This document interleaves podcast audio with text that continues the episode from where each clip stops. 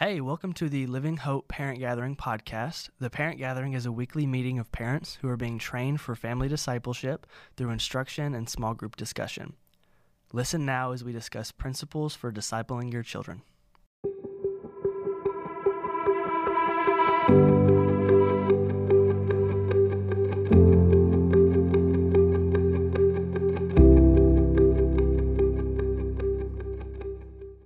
Last week, John started this conversation, um, and our purpose here is we are not going to be able to answer and have the discussion in the time that we're in this morning to be able to fully answer these questions, right? We want to try to give you some things to help guide your conversation. We're going to kind of keep circling around to a number, a number of these things um, because I know that as a parent, they kind of come up in these little, these little bursts, and so, um, and again, kind of begin that conversation. That's kind of, kind of what we're, the way we're trying to, to, to get at it because we also want to make sure that you have time together to discuss uh, together. So last week, this is what he said. He talked about um, all people are created in God's image and therefore worthy of respect as image bearers. Um, all humans are made in God's image. Our sin leads us to treat people differently. We naturally treat people differently. And if you're honest and you have more than one child, you treat your children differently. You do. It's a natural thing. And maybe even in the moment, you treat one differently than the other depending on what's going on in the moment. Maybe I'm the only one. But, but you, you may have that thing as well. So our, sin causes us to, to treat people differently. Um, and racism is a hatred um, towards someone whom God has created. It's this belief that some are superior to others. Um, it's a sin of the heart and is not necessarily easily identified. And so I read a, um, a good a good book, and, and there's a, a, chapter in it, um, in a book called Good Faith um, by Dave Kinnaman. He's the uh, senior of Barna Research Group. Um, and then Gabe Lyons, he's the founder of, uh, of Q, which is a learning community which helps students kind of engage um, with the gospel and engage others. And so there's some, some highlights here I wanted to, to share with you. Um, and, and, I know too, as a, a white male growing up in a, in a predominantly white culture, um, I've had some, some, some, the benefit of really learning from some others. And it's been, been helpful. So here's a, here's a few of those things, um, that I've learned that I want, wanted to share with you. First of all, God is a relational God. We talked about that as we talked about 1 Corinthians 13. We're going to love each other it's going to be in the context of, of relationships. And much of his glory and work are expressed in relational terms. Think about the ways that God identifies himself to us Father, Creator. A lot of his, his attributes are, are relational. Um, and, and love is the way to, to demonstrate those. And so we can have well argued apologetics, clearly worded doctrinal statements, but if we're not engaged in loving relationships, none of those are going to, to matter. And so um, often, we, as, as, we think about um, love and, and, and relationships, and we need to understand in our world that the sin of racism is not something that's just in the past. It's easy for us to identify, oh, well, it's just it was the slavery in, in, in, the 1800s. It's, it was the legalized segregation laws that, that followed that. Or it's easy to look at other parts of the world. You know, the Olympics are in a couple weeks, and there's, there's many protests kind of going on in the way that um, the communist government has treated some of the Uyghur Muslims in that country. And so there's some protests there. It's easy for us to look over and say, oh, they're having, having racial genocide in other parts of the country, in other parts of the world, I should say. I, it's really thankful that we here, we are so beyond any judgment or any thinking differently of other people here, you know, because that's just way over there.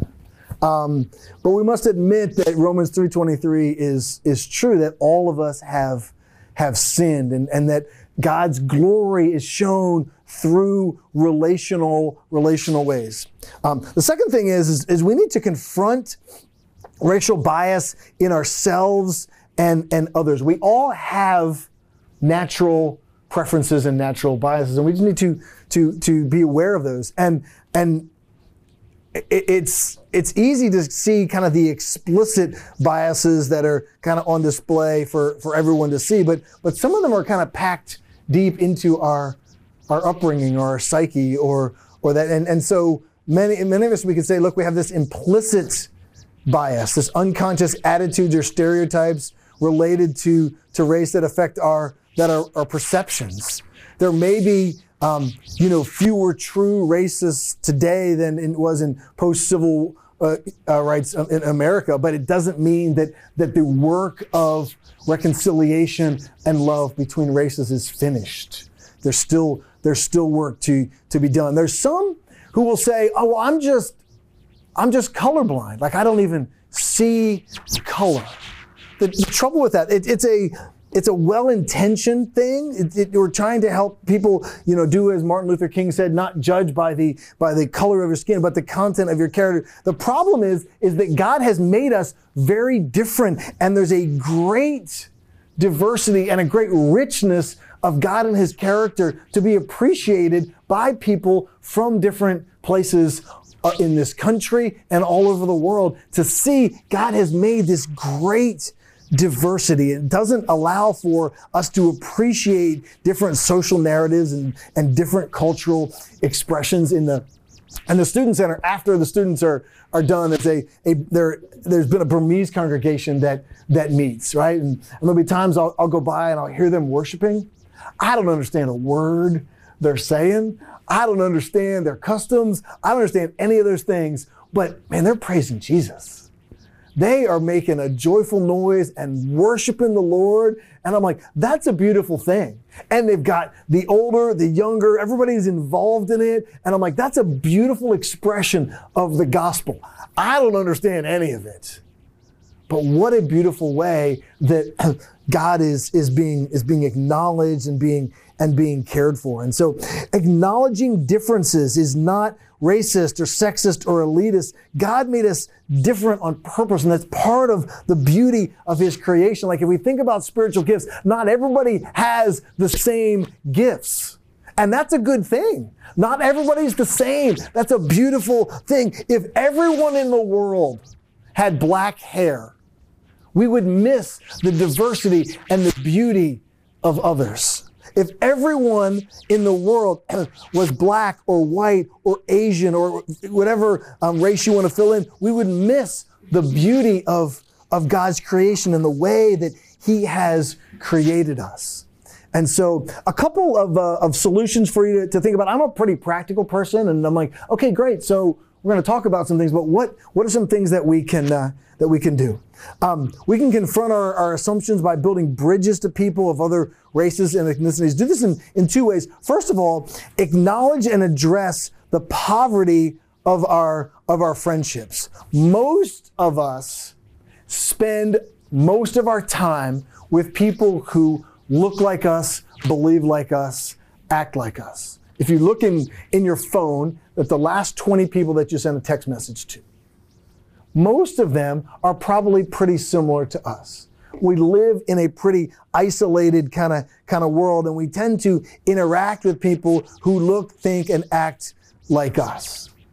And and I've been been reading some articles, and some of that is is even politically. Like we associate with people who believe like we do because that's just really most comfortable. We, we don't want to have uncomfortable disagreements with people who are crazy and believe other things, right? So we kind of hang out with people who believe the way we do. You know, small government conservatives tend to hang out with small government conservatives, right? You know, big government progressives really enjoy hanging out with other big government progressives because that's where we're most comfortable because we're going to agree of who the good guys are and who the bad guys are. It's just most comfortable for us. Chris Humphreys is, is mentored by Mother Teresa, and he calls this reality textured diversity, and it keeps us poor in friendships and, and gives us a mindset of, of me and us rather than we, kind of this, this divided um, thing. Um, and and this, the second way, and I think this is really key, is seek to understand individuals who are different than you the way to get to know a group of people is to understand individuals. People would say to me, "Hey, so so what are the parents in the parent gathering? What what what do they think? What are they like?" Well, I could do that by taking a survey, which is probably not as accurate. But the way that I would do this is by having individual conversations with with each of you.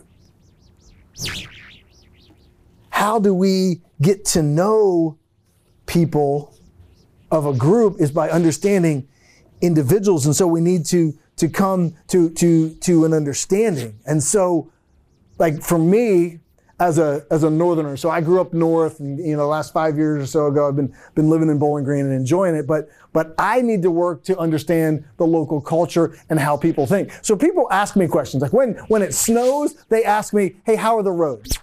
I always say the same thing: "They're fine." Have you been on them? No, they're fine. I can get I can get where I need to go. I'm a northerner. I drive a four wheel drive truck. I can get where I need to go. I'm not really a good one to say, hey, should we cancel something? Because I'm like, no, what's the problem? People can get there. Now, the Lord did something to me this week, right? I wrote this earlier. I wrote this earlier this week, but since then, right? I was driving, we have, I have a truck and this little car, and I decided I was going to drive this little car on Friday, right? I found the one patch of ice that was in, in, in Bowling Green, right? Slid into a curb and messed up the front of the car, right? So now I have a little bit of different perspective, right? so I I'm used to, hey, I got my truck, I'm fine, I'm good, right? Well, not everybody has that. Not everybody drives that. Not everybody is as comfortable in the snow as I am. And so I need to understand, hey, maybe we shouldn't bring teenage drivers out when the roads are a little sketchy because their mothers, and many of their fathers, but the mothers are more vocal, right? Will be concerned about them and worry about them a little bit. So understanding how do people think in these terms and in these ways. How is it that, and, and the way to do that is by getting to know individuals who are different than you. As we apply that to race, get to know people of, of a different ethnicity. Visit churches who are different culturally. I remember when I was in college, the first time I went to visit a Black Baptist church. It was awesome and it was exhausting.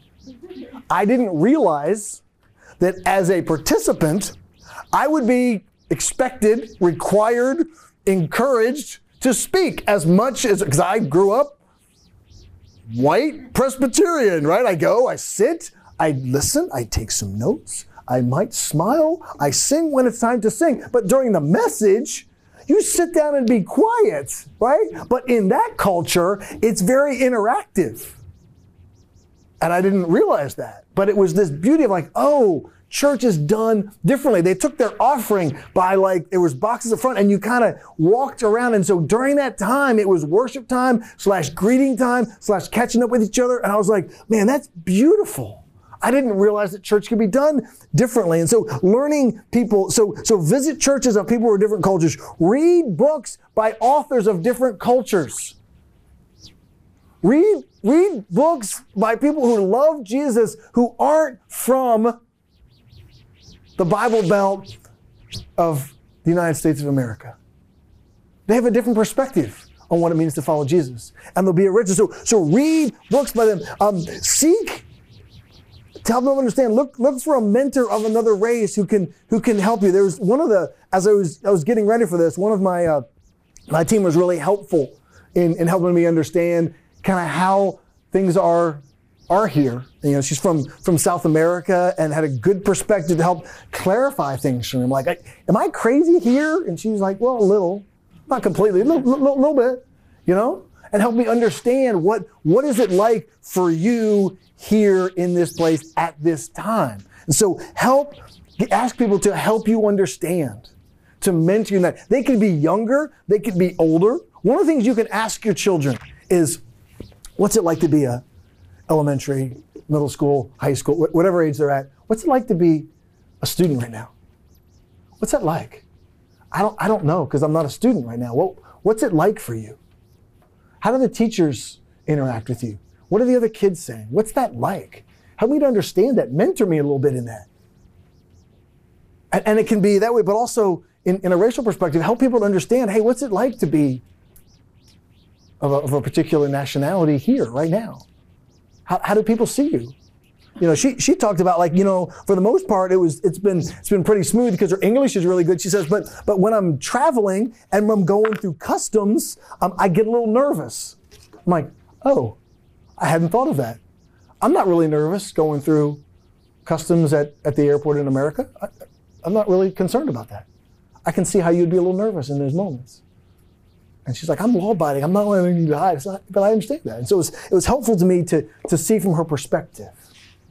And so ask people to help you with that. Get to know them as, as individuals.